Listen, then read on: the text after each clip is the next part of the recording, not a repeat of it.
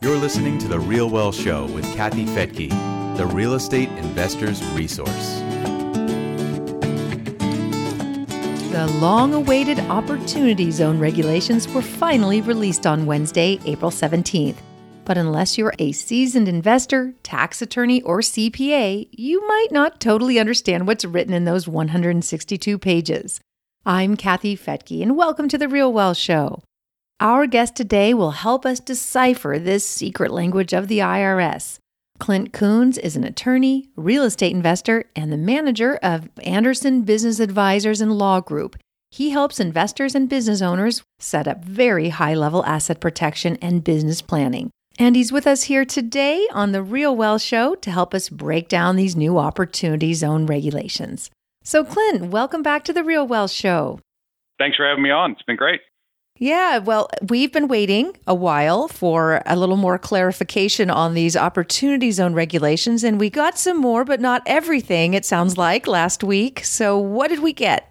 Well, I mean, we really got clarification on was uh, land, number one, uh, as far as investing into that and how much improvements you would need to make when you're investing into raw land. Because there used to be question if I bought a piece of raw property and it had a building on it, and the building was valued at $200,000, but the land was valued at $800,000. How much would I need to incorporate into this property to meet that substantial improvement test? Well, what we found out is we all we need to look at is the actual structure itself. So in my example, you would have to invest $200,000 to improve that existing structure on that property and you would meet the substantial improvement test. Now, something else that came out that was important was what about those instances when you buy a piece of property that has a dilapidated building on it? you know, and your intent is to scrape the land and build something new. Will they consider that property as part of how much you have to invest? So, in my example, you had to invest another $200,000 into that fund in order to improve that property.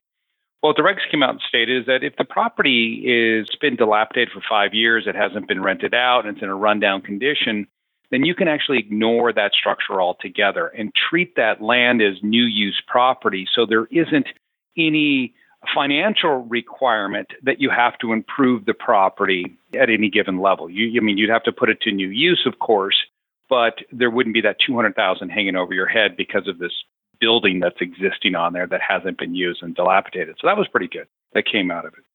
Other things that uh, may be of note number one, we uh, have individuals, there's some question what happens if I invest in an opportunity zone fund and I pass away? The thought was is if you die during that 10 year holding period, then it's taxable to you and um, you're going to lose that holding. Your beneficiaries won't get that. But now we know that they can take over your holding period. So they could step in and just take over your interest when you passed away. So that's good. Um, some of the other things that I noted as well has to do with investments. I mean, just to be clear, people were concerned about, you know, what type of gain can be rolled in. Um, I think we're getting closer to understanding that any capital gains, what we refer to as 1231 gains from the sale of real estate, can be rolled in, and then any 1250 gain, which would be depreciation referral uh, uh, deferral, would also be eligible to be rolled in to the qualified opportunity zone fund that is being set up. But here's the thing, though: a, a lot of people do not understand this: is that if you roll that money in, it's only gain that is eligible for the deferral benefits. That is, if you put in cash, uh, an example would be if I sold an asset for $800,000, $300,000 was gained, $500,000 was return of basis, and I dumped that full $800,000 into my fund, well, only the $300,000 is going to qualify for all of those benefits. The other $500,000 that you put in, you're not going to get the full step up in 2028 or your 10 year holding period. So you have to calculate that in. And you know, I'm going to be doing a webinar uh, later on where I'm going to be sh- showing an example of how there's a workaround to that particular rule. So if you have cash that you're going to look at rolling into the fund, don't roll it in. Just roll the gain in. I can show you a workaround um, to ensure that you get a full 100% step up in your basis in that property when it's later sold.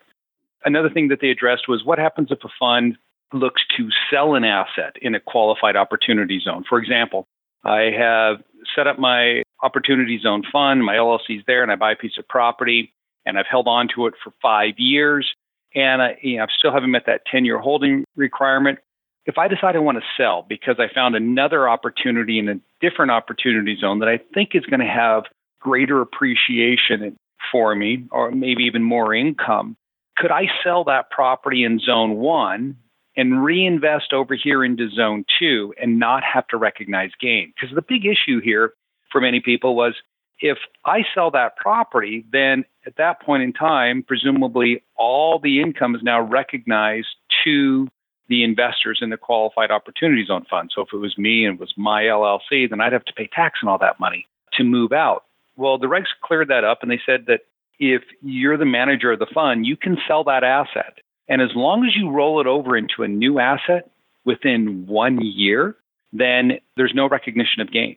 So there's no recognition of gain at the fund level, nor would there be recognition of gain at the individual level. So your holding period continues to accrue, uh, and you still get the five and the seven year step up, and then potentially the 10 year step up as well if you hold assets in an opportunity zone for the requisite 10 year period. So that's kind of a bonus. So it gives us flexibility uh, that if we find that we've got an asset, it's not performing at the level we thought it should be performing, and we want to roll out into a different area of the country where there's another opportunity zone, you can do that without fear that you're going to get hit with taxes.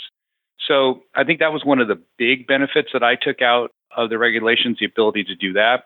You can also pledge your interest as collateral for a loan and it will not result in taxation to the individual, which is, you know, it, it, I think it's important because it builds in flexibility for an investor. So if I put in, uh, rolled in a million dollars in gain into a fund and I took back a 85% interest in that fund, well, if I'm working with a lender to do a side deal somewhere else, I could take my interest in that fund and pledge it as collateral for the loan. And that would not result in taxation because there was some concern that if you did that, that might be looked at like a disguised sale.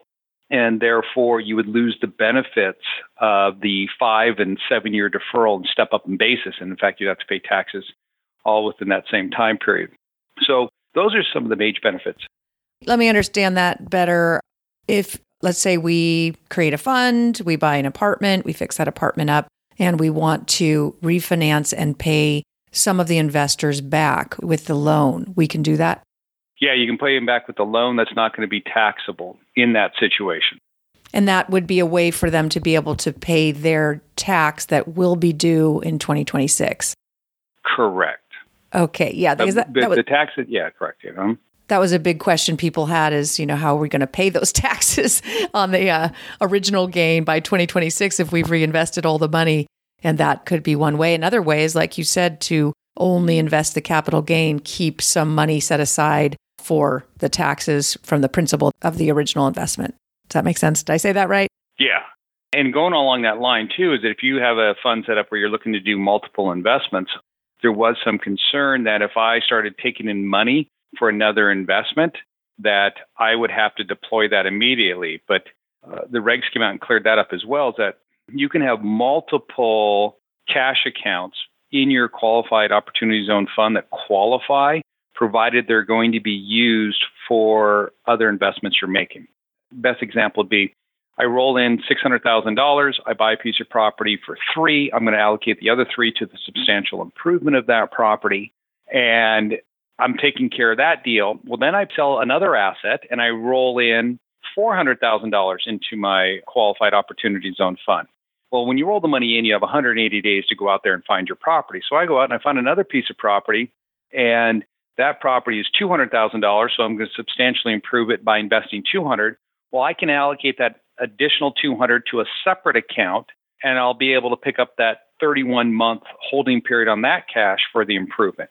And so what we know now is that we can roll money in in different tranches. So I can do it in 2019, 2020, 2021, and I can hold those funds for 31 months. It's not going to be treated as one account with only one 31 uh, month holding period. So that was pretty good. Something else too is the straddle. So if you have a property that is in an OZ zone and outside of an OZ zone, and you are looking to invest in it, the question was, all right, well, does this property qualify if it straddles the line. And as long as greater than 50% of the property is inside of the opportunity zone, then the property will qualify as opportunity zone property. So that was something that uh, a lot of people had questions about before. They thought you'd have to buy property that was, you know, in the opportunity zone and it couldn't be outside. So there was some clarification there. I'm trying to think. I mean, there's 160 pages. Um, Is there any clarification on exit? If you have a fund with multiple properties, or let's say in our case, this is the reason we put the brakes on our fund, is we were planning on buying one to four units, but a lot of them, then we found out we'd have to sell the whole portfolio, not one at a time, in 10 years. Is that still the case? That I did not see anything on the the exit. If you have to sell the entire fund or the portfolio, I would go off my basic understanding is that if you sell the asset itself, as long as it's when you sell the asset, as long as you make the election to step it up at that point in time when it's sold, then that asset would qualify. The problem you're going to run into, though, I mean, well, that's not a problem. Is what you just then have to do is account for the income as it comes out to the taxpayers. And they have this uh, last in, first out method. And I think that's where you're going to get hung up potentially on that because if you're bringing in multiple investors and buying multiple properties over that fund over a period of time, then if I'm making subsequent investments into that, since they apply the last in, first out approach, then it may be that when that asset's sold from your outside basis standpoint as a taxpayer, that you're going to get taxed on a portion of those funds. Mm-hmm. And that's where you're getting way down into the weeds on this.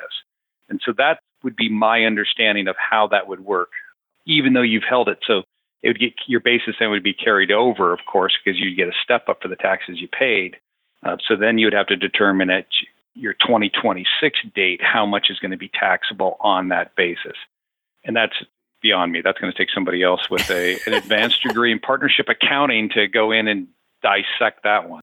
Well, that's what's, I think there's going to be some surprises 10 years from now when, you know, so many larger institutions jumped in and they've already started their funds. And, uh, you know, we're not really sure about the exit still, like how that's going to work in 10 years. And, and to make sure that these investors are not going to be suddenly faced with taxes they weren't expecting. Yeah, I, I know that's something that they, have talked about. Um, the investments, if they're new investors that come into a fund, let's say, and you're buying a new piece of property, well, then they're going to get their own 10 year holding period on that investment when they come in. Because one of the things that the, the regs have, did address, and, and it's something that has been concerned about, is what happens if ra- my funds continues to raise money because I'm doing different projects? Does it kill the 10 year hold period uh, or how long can on past 2028 can you go? Well, you can go all the way up to 2047. So the investors that come in, let's say in 2026, well, they're going to miss out on the five and seven year step up. That goes away. But as long as they hold those funds for 10 years, stay in the fund for 10 years, then when the investments are later sold, they will get that 10 year step up and they'll be, of course, it's going to be elected and they won't have to pay tax on that. So it is set up so you can have multiple investment streams, multiple raises into your syndication. My recommendation specific projects and you do not go about it that way because of the complexity and having to track all these various investors for their qualified opportunity zone fund investment, and I would create a new syndication for a specific project, do a raise for that project, and then treat it separate than the second project I'm going to be doing, even if you're going to have the same investors in there. I'd cash them out after the 10 years and tell, all right, we're going to do another one. You can reinvest into this one. So separate opportunity zone funds per project. Absolutely because okay. otherwise you're going to get so far you're going to create a hairball for yourself trying to detangle yeah. that you're going to keep a cpa really uh, happy because they're going to be able to do all the work. But isn't that what some of these large institutions have been doing or the funds that are already raising billions of dollars? I mean maybe they've got the accountants for that but it sounds complicated. Sure. Yeah you, you've got the big guys that are going to come in. You're going to have you know several hundred thousand dollar accounting bills to keep track of all of that but I think as a smaller operator doing a raise, I would not attempt to do it. I think it's you'll be money ahead to create a new syndication for each deal with your investors than to try to run multiple deals through the same syndication. Mm, great, great advice. Okay, so then if an individual would just rather have their own fund and just buy properties that they control, how hard is that to do? Well, I mean, it's it's not something you're going to do on your own. Let me tell you that because in order to set this up, uh, the investor first off they have to know their timings and their dates. Okay, so when you sell an asset, for instance, you have 180 days to invest into a fund. So the question then becomes, when does that 180 day clock start?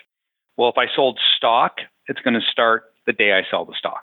Okay, and I have 180 days to invest into a fund. If I sell real estate, or if I'm involved in a syndication, your 180 day period begins on December 31st of the tax year in which you recognize the gain.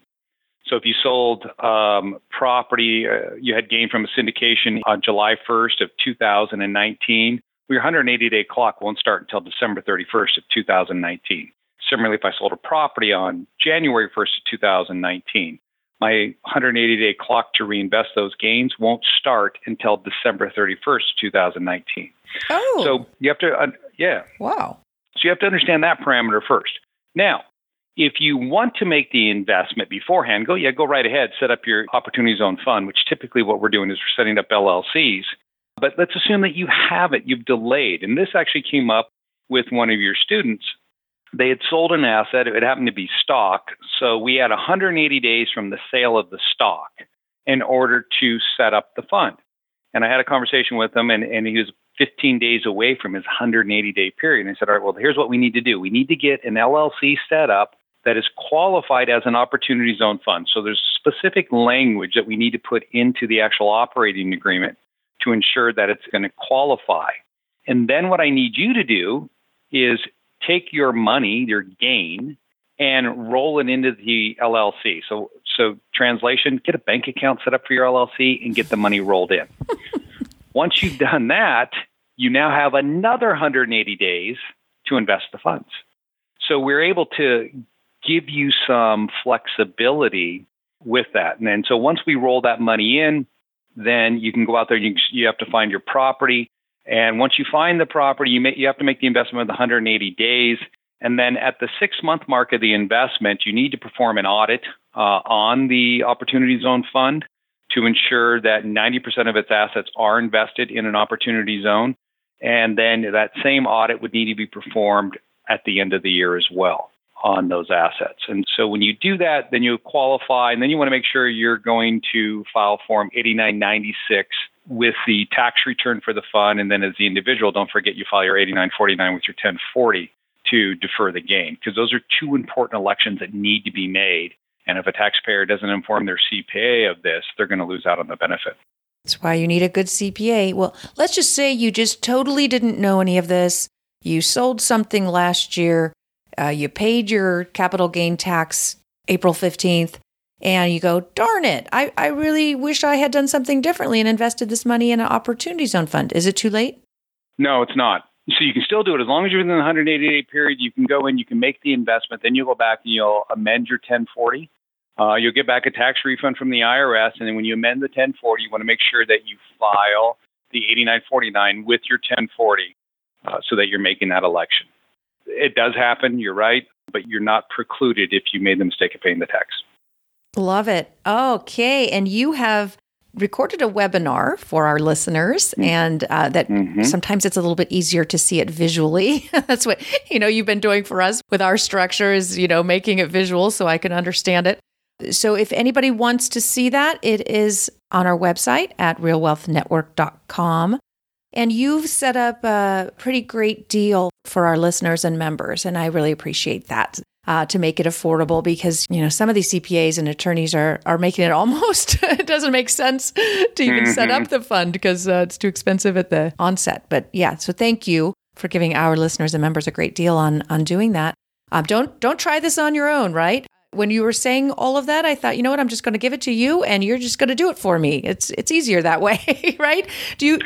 Does yeah. your company help with the the filings and the absolutely? Yeah, that's what we do because um, we have both the tax and the legal side. So when we set up these funds, we're making sure a that they're compliant, that they have all the requisite language in there. That if you get audited, the IRS when they look at your fund documents, they're going to see right away that absolutely this entity was established as a qualified opportunity zone fund. Uh, some people talked about using pre existing entities. I would not do that. I would create fresh entities for your investment. And then that certification, I mean, that's something you cannot miss. You have to do those six month and that annual certification for your opportunity zone fund, or it'll fail. And then you're going to get hit with taxes. Yeah, so so when you look at it overall, I tell people, I said, what is the cost to you of doing it wrong? Okay, and so think of it as inexpensive insurance to have a professional that understands this do it right for you, because otherwise you could look at a thirty, forty, hundred thousand dollar taxable hit because of you didn't forget to check a box, you didn't put the right language in an operating agreement. It's just not worth it. Mm-mm, it is not worth it. That's why we put a halt on our opportunity zone funds until we had uh, a little bit more clarification. So are we still waiting for more clarification? Is it or is it okay to move forward if you do it properly and one asset, one LLC? Well, I mean, I think that you know the interim gains at the fund level is something that's still out there. You were talking about the selling of the assets. That's still somewhat of an open issue. So, if you think you're going to be selling assets inside of the fund and rolling properties over, I would be careful on that one. Mm-hmm. Um, but other than that, no, I would still go forwards with it. I mean, here's what's going to happen. If you delay, the taxpayer is going to miss out on the five and seven year step up. I mean, this is the last year to make the investment to still qualify for that additional 5% step up in basis on the gain that you roll over because many people don't understand that 2026, that is the day in which you have to pay the taxes, as you recognized, on your investment. Well, after 2026, there are no five and seven year dates after that. So mm-hmm.